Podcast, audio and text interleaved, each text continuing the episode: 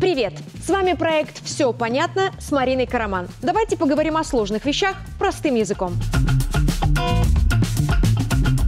Сегодня о том, как белорусский спасательный отряд заработал международный статус, кто позвал ребят в Турцию и почему завалить экзамен не всегда плохо. Поехали! Есть категория фильмов, где мускулистые парни в костюмах букашек и летучих мышей спасают планету от злодеев и катаклизмов. Эти истории так популярны, что люди готовы платить, чтобы увидеть их на большом экране. Но когда беда приходит в жизни, на помощь спешат парни в других костюмах – спасатели. Они не плюются паутиной и не метают молнии, работают с грубыми крюками, тепловизорами, лебедками и разжимами. Но с их появлением надежда растет даже у тех, кто готов отчаяться меняется, как в последние дни происходит в Турции. Там работает наш республиканский отряд специального назначения «Зубр». Зубр – это элита спасательного сообщества страны. 66 специалистов, которых на международном уровне признали поисково-спасательным отрядом тяжелого класса.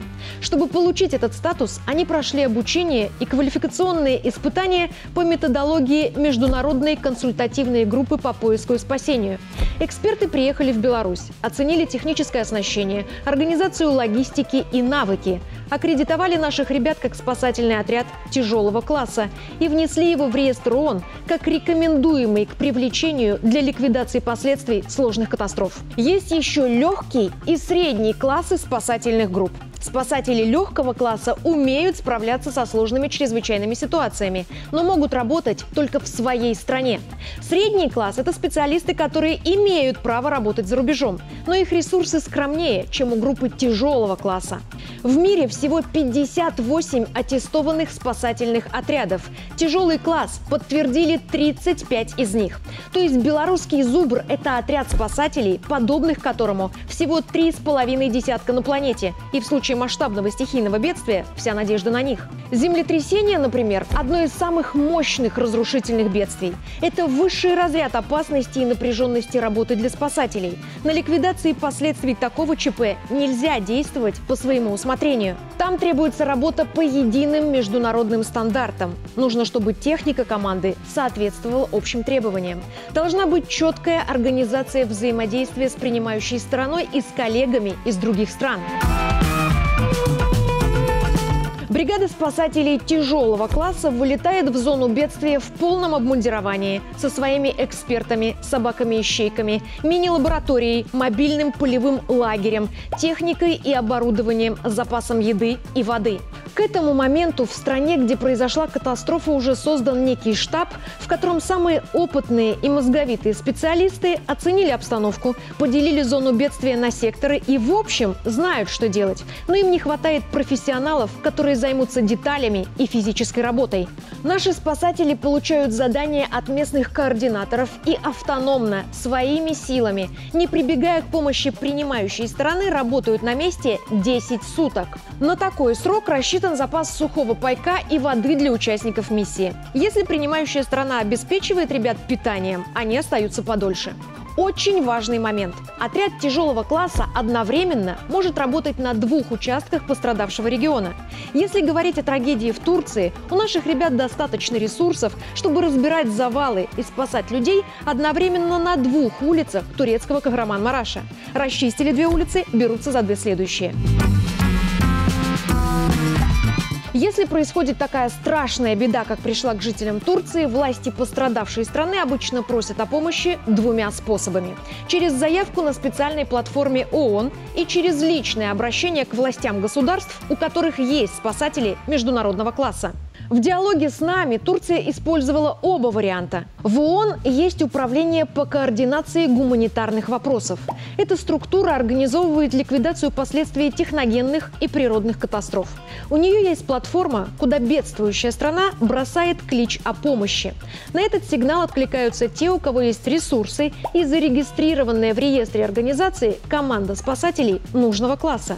Зная об этом, Турция оставила сигнал СОС на платформе ООН.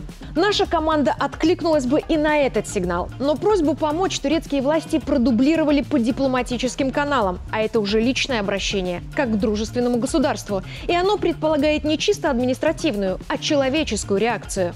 Землетрясения затронули не только турецкую территорию, пострадали города Сирии, и там тоже нужна помощь. Александр Лукашенко распорядился посильно выручать и тех, и других. Наши эксперты просчитали максимальный КПД от разных схем помощи и предложили отправить спасателей в Турцию, потому что там, под завалами, оставались тысячи человек. А Сирии помочь гуманитарным грузом. Туда Беларусь отправила 25 тонн медикаментов, продуктов, средств гигиены, теплую одежду, палатки, одеяла и спальные мешки.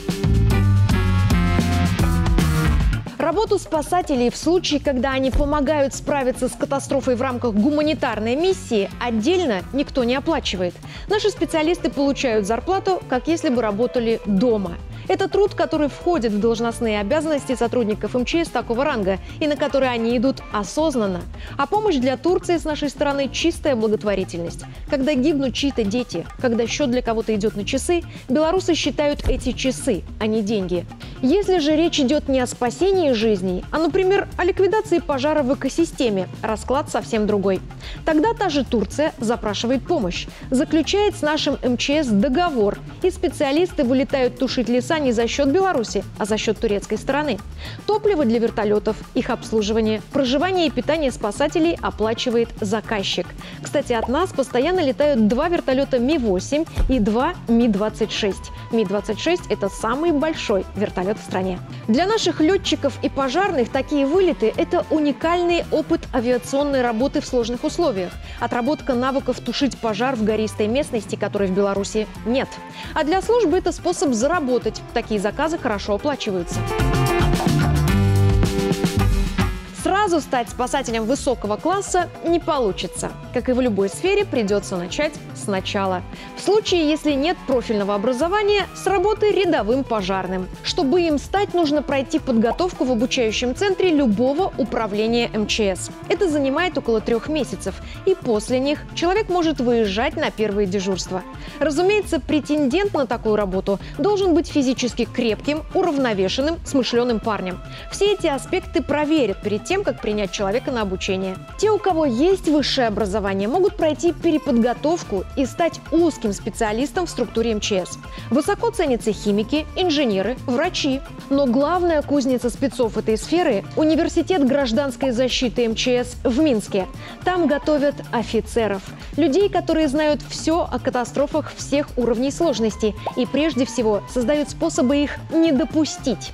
Но если беда все же случилась, разрабатывают подробные инструкции ликвидации последствий чрезвычайной ситуации и координируют работу спасательных команд. Сейчас как раз время, когда многие окончательно определяются с будущей профессией. И тем, кто видит себя спасателем, стоит обратиться в местное подразделение МЧС. Там сориентируют, куда двигаться дальше. Главное понимать, что спасатель в Беларуси – это профессия, в которой можно развиваться всю жизнь.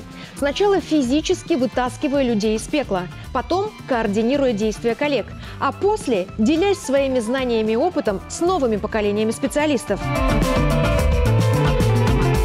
Международные стандарты, по которым в 2013-м готовились к аккредитации спасателей отряда «Зубр», так или иначе внедрили по всей стране. То есть все наши спасатели рано или поздно проходят обучение, после которого могут работать в сложных условиях. Просто не все они аккредитованы как международники. Но при необходимости наша МЧС может самостоятельно обучать кадры по международным стандартам и комплектовать отряд «Зубр» в зависимости от запроса. Для практических занятий недалеко от Борисова есть есть испытательный полигон МЧС «Светлая роща». Это уникальная лабораторная база под открытым небом. Одна из лучших площадок такого рода в Европе. Там можно смоделировать любую чрезвычайную ситуацию, как техногенную, так и природную. И именно там наши спасатели отрабатывают навыки, которые самые целеустремленные потом применяют в миссиях вроде турецкой. Каграман Мараш – это в некотором роде родной мне город. Даже моя фамилия родом из этого города. В нем в момент трагедии находились близкие мне люди. И мог быть мой ребенок. Но материнская тревожность и хвост в сессии не позволили ему оказаться там в роковой для Турции день. Моих близких вывели из покосившегося дома между первым и вторым мощными толчками. Они живы, хоть и потеряли все, что нажили. А нашу соотечественницу с двумя детьми и ее супруга тоже не чужого моей родни человека нашли под обломками зданий белорусские спасатели. К сожалению, помочь им уже было нельзя. Люди там сейчас смотрят с надеждой и благодарностью на каждого спасателя. И это очень важно, что в их числе не за деньги и не ради славы, а из человечности белорусский отряд «Зубр». И что жизни белорусов, погибших в тысячах километров от родной земли, было кому искренне на месте оплакивать. Что еще раз подтверждает, спасатели – это не работа, это миссия. Научиться видеть героев вокруг себя, а не только на большом экране. Оценить, что для вас важнее – престиж профессии на фото в соцсетях или в реальности, где для ощущения отдачи от работы не нужно ни слов, ни наград. Достаточно глаз спасенных людей. Не переживайте из-за опоздания на самолет или заваленного экзамена. Возможно, это ваше спасение от чего-то. И глядя на лица уничтоженных горем людей, в который раз понять, если вы и ваши близкие живы и здоровы, если вам ничего не угрожает, у вас нет настоящих проблем. Есть временные трудности. Я Мария Марина Караман и что скрывается за словами «белорусский спасатель» мы разобрались. Все понятно? До встречи!